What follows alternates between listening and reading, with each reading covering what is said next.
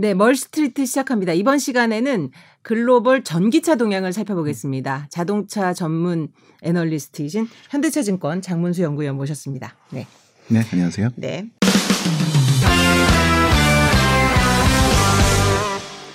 일단 현대 아이오닉하고 음. 기아 차 그리고 GV8 전기차 모델 시승해 보셨어요? 어, 저는 애석하게도 아직은? 아직은 네, 못 해봤습니다. 네. 예전 코로나 19 이전만 하더라도 네. 신차가 출시되면 즉시 저희가 다 시승도 해보고 그렇죠. 만져도 보고 음. 했는데요. 이 코로나가 참 음. 여러 가지로 사실 저도 네. 아직 실물을 보진 못했거든요. 근데 저희 이제 다 자동차 담당하는 기자가 취재하고 와서는 이제 생각보다 굉장히 넓고 네, 비주얼적으로 굉장히 뭐 어트랙티브하다 뭐 이런 표현까지는 했, 했습니다마는 음. 근데 이것도 사실 예정대로 나와줘야 되는데 지금 뭐 차반도체 문제도 있고 그 지금 사전 예약만 엄청나게 받았는데 지금 음. 약간 불만도 제기되고 제기되기 시작할 것도 같아요. 음, 이게 차질이 이렇게 빚어지면 그렇죠. 왜냐하면 그 차를 구매하신 분들은 이미 나는 샀다라고 마음을 네. 맞아요. 먹으셨기 때문에 당장 이제 눈앞에 차가 나타나야 사실 이제 만족을 하시겠죠. 그런데 최근에 아무래도 좀 상황이 상황인지라 네. 뭐 차량용 반도체 수급 문제부터 시작해서 음. 최근에는 이제 아무래도 첫 전기차 모델이다 보니까 음. 그 품질을 어, 잡아서 이제 한 번에 네. 딱 내놓으면 참 좋겠지만 이제 보통 품질을 잡는 데까지 시간이 걸리는 경우들이 네. 조금은 있어요. 예전에 테슬라도 그랬었고 음. 폭스바겐도 그랬었고 초기에 그 공장 가동이 정상화되는 데까지 뭐 음. 길게는 1년 짧게는 6개월 정도 품질을 잡는 데 걸리는 시간이 필요했거든요. 네. 현대차 EGMP도 어떻게 보면 준비를 좀 많이 한 차종이었음에도 불구하고 뭐 최근에 일부 뭐 부품에 대한 수급 차질 문제 때문에 약간 이제 지연이 되고 있는 것 같기는 합니다만 음. 어 저희는 뭐한 6월 6월 정도쯤부터는 그래도 어, 예상했었던 음. 정도의 월 판매 대수로 좀 많이 올라올 수 있지 않을까. 6월 정도면 이제 돌아다니는 거 우리가 좀 볼 수 있다. 네.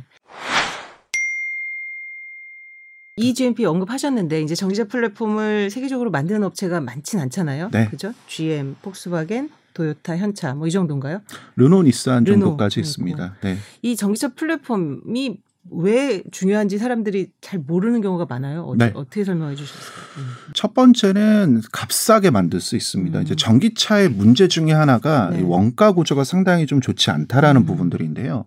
이 전기차 전용 플랫폼의 디자인을 보시면 네. 스케이트보드 형태의. 음. 배터리가 쌓여 있고 모터나 뭐 이런 것들이 이제 있습니다. 그렇기 때문에 과거의 내연기관의 플랫폼을 놓고 보시면 엔진 자리, 변속기 자리, 의자 이렇게 자, 자리가 다 구획이 있기 때문에 네. 어, 외관에 대한 자유도라든지 내부 디자인에 대한 자유도가 음. 좋지는 않았거든요. 근데 이제 EGMP 플랫폼 같은 경우는 스케이트보드 형태이기 때문에 네. 이제 배터리 셀의 양을 늘려주면 뭐 좀 더 길게도 음. 가능하고요. 그다음에 어 바퀴의 위치를 뭐 조금 낮춰주게 되면 차대 전체가 좀 높아지기 때문에 또 음. 그렇죠. SUV 같은 차량들로 대응도 음. 상당히 좀 용이해집니다. 그래서 어 저희가 자동차 산업하면 소품종 대량 생산이라고 보통 말씀드리는데 전기차 플랫폼을 활용하게 되면 음. 다품종 소량 생산을 하더라도 음. 한 품종 대량 생산하는 것 같은 유사한 효과를 음. 이 EGMP라고 하는 플랫폼을 통해서 낼 수 있습니다. 그래서 네. 전기차가 갖고 있는 그 원가에 대한 취약성들을 상당히 좀 많이 극복해 줄수 음. 있다라는 점, 그다음에 디자인에 대한 자유도를 높임으로써 다양한 모델들, 다양한 구색의 제품들을 내놓을 수 있다라는 점들이 바로 이 전기차 전용 플랫폼이 갖고 음. 있는 가장 핵심적인 장점이라고 볼 수 있을 것 같습니다. 그럼 그전 코나 이런 거는 이렇게 나온 게 아닌 거죠? 그렇죠? 어, 조금 극단적으로 음. 표현을 드리면 뭐 엔진 덜어내고요. 그 자리에 뭐 배터리나 음. 모터 넣고 구동하는 형태라고 이해하시면은 조금 음. 이해하기 쉬우실 그렇죠. 겁니다. 그러니까 아예 그냥 그 차원이 다른 버전이 다른 네, 그 내연기관의 것들 네. 개조해서 한 그렇죠. 부분들이 큽니다. 그러면 지금 도요다나 뭐 다 이제 플랫폼은 다 있는데 네. 그래도 이제 폭스바겐이 제일 물량으로는 앞서 있다고 하고 그렇죠? 네. 그러니까 이 전기차 플랫폼도 더 우월하다, 뭐 더 어떤 게 더 낫다 이렇게 평가할 수가 있는 건가요?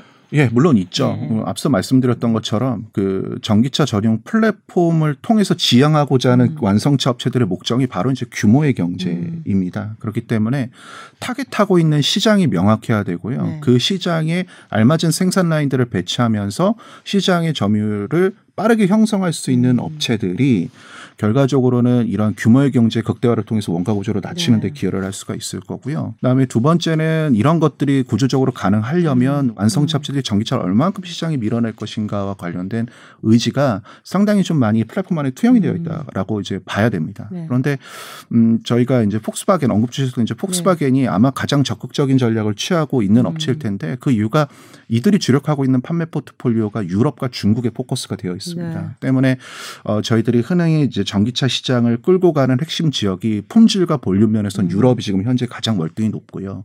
성장성 면으로는 이제 중국 시장이 빠르게 네. 따라붙고 있고 그다음에 이제 바이든 정권 이후 저희가 기대감이 좀 높여지고 있습니다만 음. 뭐 약간 아직까지는 볼륨에 있어서 취약한 지역이 미국 시장인데 어 가장 이제 핵심이 되는 이제 두 개 지역의 그 폭스바겐이 어, 이 전기차 플랫폼을 대응한다라고 얘기를 하고 음. 있고 현재 생산 라인들을 갖고 있기 때문에 아마 이제 가장 적극적인 전략을 취하고 있는 걸로 저희가 네. 보여지고요. GM 같은 경우는 그 저희가 유럽 시장의 이 생산 라인을 매각을 했습니다. 그렇죠. 네. 오펠 폭스호를 이제 뿌조 시트로행에 매각을 했었기 때문에 어 저희가 어떻게 보면 가장 적극적인 전략을 음. 쓰고 있다라고 판단할 수 있는 지역인 유럽 시장 대응을 안 하고 있다라는 네. 점이 어떻게 보면 GM의 전기차 전략은 상대적으로 음. 좀 소극적이다라고 좀 이제 평가를 했었던 부분인데 이마저도 사실 이제 작년 연말 올해 연초에 얼티엄 플랫폼에 대한 그렇죠. 대응들을 통해서 상당히 좀. 적, 예, 네. 좀 올려 올려놓고 있는 상황이고요.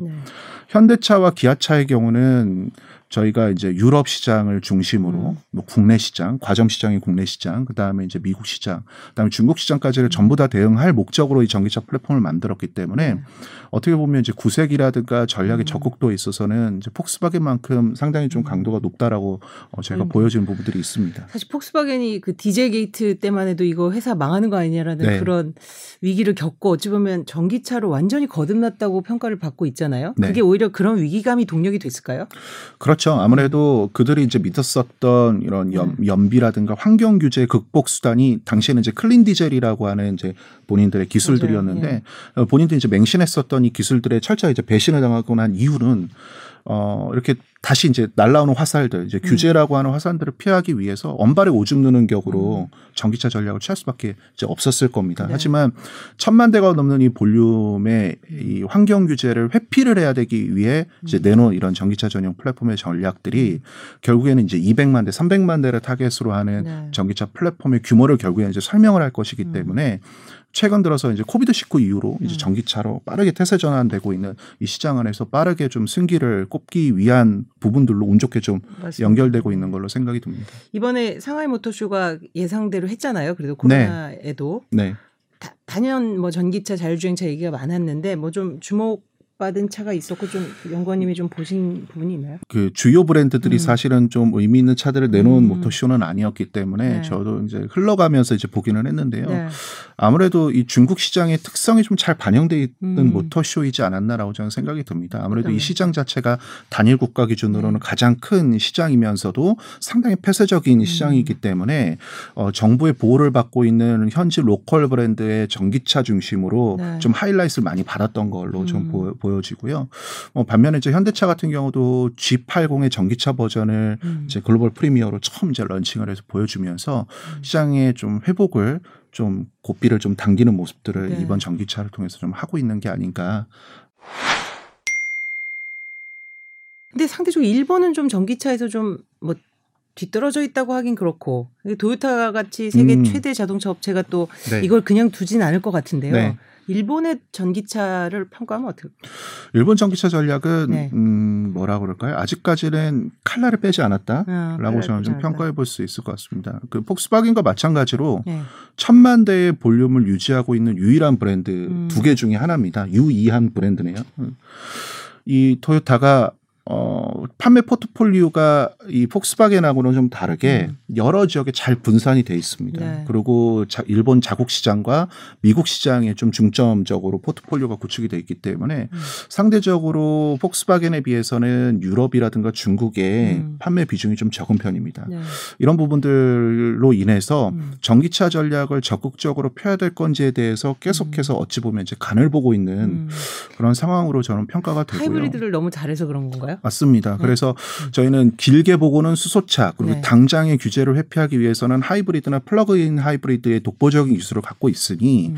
이런 부분들로 어떻게 보면 단기적인 어떤 리스크들을 잘 해소할 수 있지 않을까라는 시각으로 그동안 전략적인 대응을 했던 걸로 보여지고요. 음. 그래서 전기차에 대한 플랫폼을 보유하고 있음에도 이제 유럽과 미국, 중국의 모두 생산 라인을 갖고 있는 폭스바겐과 다르게 도요타는 중국 현지에만 구색을 맞추기 위한 용도로 전기차 생산 라인을 갖고 있어서 여전히 이렇게 좀 소극적이다라는 평가를 받고 있는 것 같습니다. 어, 하지만 이제 이 도요타가 이 저희가 다른 업체들하고는 또 다르게 네. COVID 19에서 충격을 좀 적게 받은 업체 중에 하나로 평가가 되고 있기 때문에 재무적으로 어떤 뭔가 새로운 신규 투자라든지 의지가 생겼을 때에 대응하는 속도나 적극도는 완전 180도 달라질 수 있다라고 생각이 되고 있고요. 어, 그런 부분들 때문에 뭐 최근에 이제 몇몇 업체들에 대한 인수라든지 음. 아니면은 뭐 일본 측 이제 언론 보도를 통해서 나온 내용에 따르면 뭐 테슬라와 테슬라하고도 네 제휴를 그게 할수 있다는 컸죠. 그러니까 네. 테슬라가 어찌 보면 양산을 하려면 이제 그런 오프라인 공장이 있는 데들하고의 협력이 필요하니까 사실 뭐 불가능한 시나리오는 또 아니지 않습니까? 네, 맞습니다. 예. 도요타 같은 경우 장점이 뭐냐라고 네. 어, 저희가 좀 파악을 해보면 네. 천만 대가 넘는 차량을 품질의 문제를 최소화시키면서 만들 수 있는 대표적인. 업체 아닙니까? 네. 그만큼 엄청난 supply chain에 대한 관리 능력이라든가 음. 품질에 대한 관리 능력을 인정받은 업체고요. 네.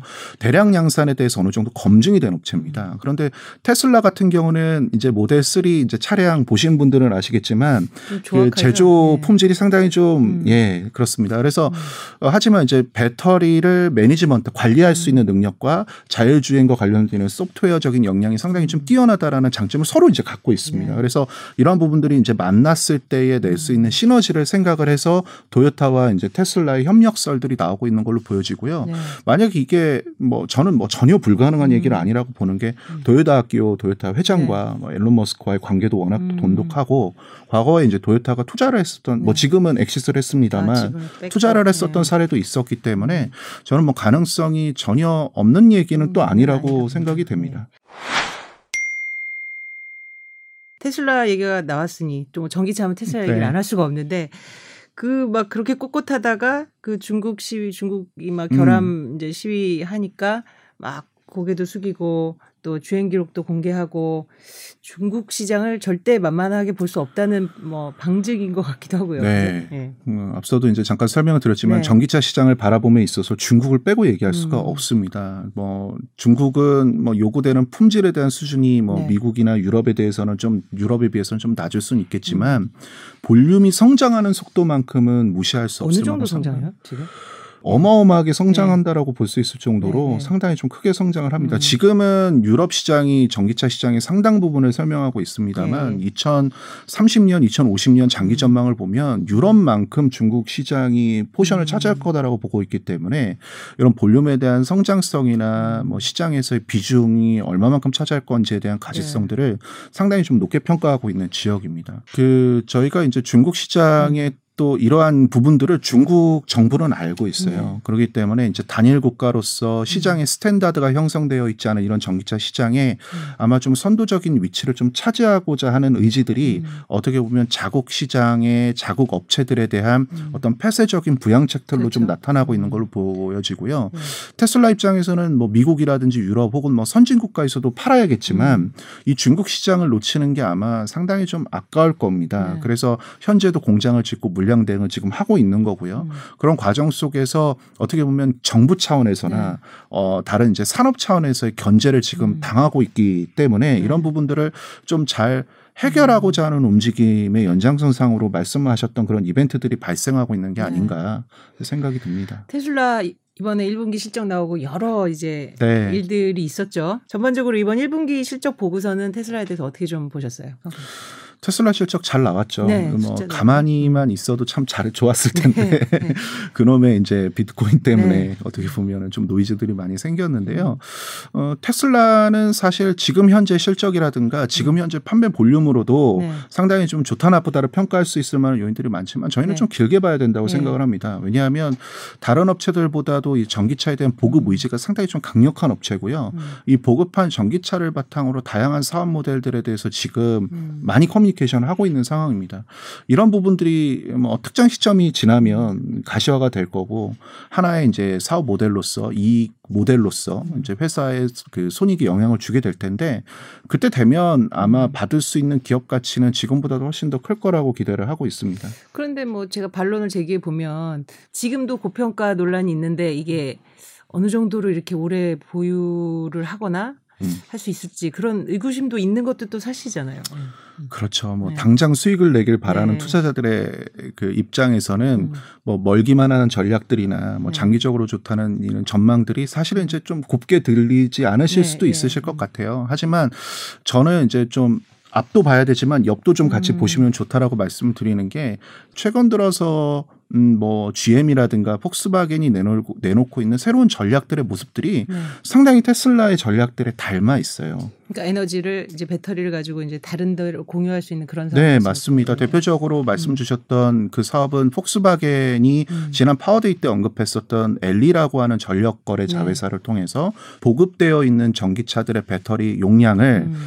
뭐 쉽게 말하면 판매할 수도 있게 네. 하는 그런 사업 모델들을 구상을 했는데 이게 사실 이제 테슬라가 그동안 음. 전략했었던 그 사업 모델 중에 음. 하나였고요. 음.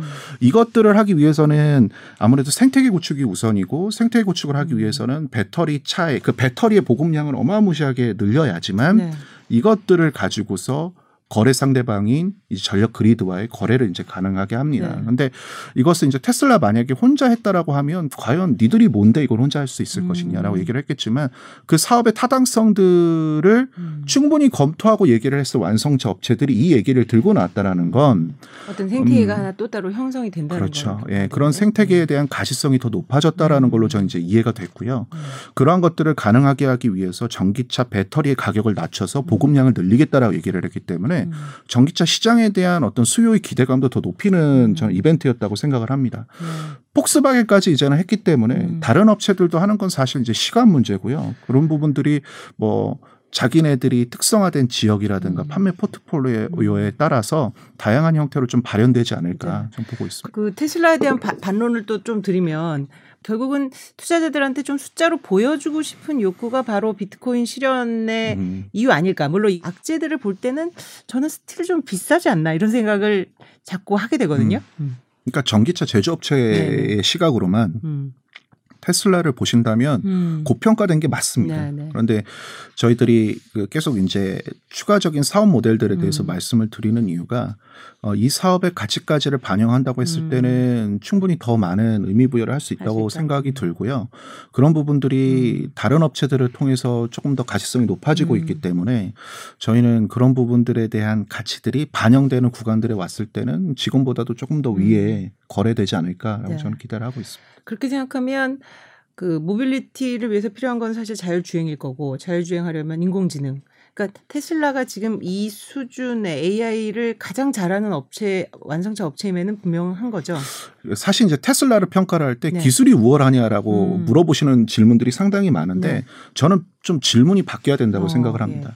기술 가지고 돈을 잘 버는 업체냐라는 질문을 음. 가지고 접근하시는 게 제가 보기엔 맞을 것 같아요. 그러니까 음. 사실 더 높은 고도화된 기술들은 음. 뭐 대학 연구소에서도 더 많이 개발이 됐을 수도 있고 네. 이런 부분들만 전문으로 하는 기업에서 아마 더 음. develop 많이 됐을 수도 있습니다. 하지만 네. 그게 정말 상용화될 수 있을 음. 것이냐, 실제 차량의 판매가 돼서 수익 구조로 하나의 비즈니스 모델들을 만들어낼 수 있을 것이냐에 이제 질문으로 보게 되면 네. 테슬라만큼 잘하고 있는 업체는 좀 드물다고 음. 평가해 볼 수가 있겠죠. 네.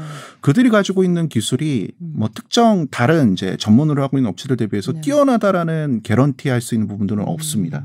확실한 건 그런 것들을 장착해서 돈을 벌고 있는 업체들 중에서는 음. 가장 잘 전략적으로 구사하고 있는 업체로 보입니다.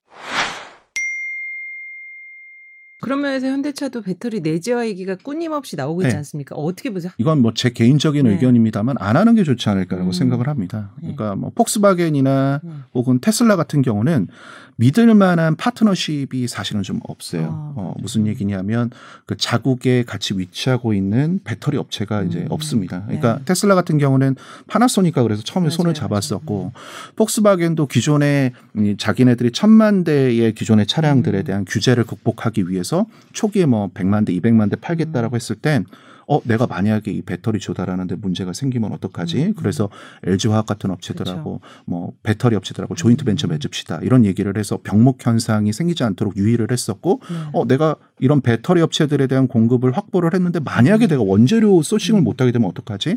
광산까지 이제 사는 행위까지 네. 이제 폭스바겐을 했습니다. 그런데 어, 한국 업체나 중국 그렇죠. 업체나 일본 업체는 옆에 든든한 우군들이 있습니다. 음. 한국의 경우는 대표적으로 배터리 3사가 그렇죠. 옆에 있기 때문에 활용하는 게 좋다. 그렇죠. 전략적인 방향성에 음. 대해서 수시로 논의하고 같이 음. 나아갈 수 있을 만한 포지션이 있다고 저는 보고 있고요. 음.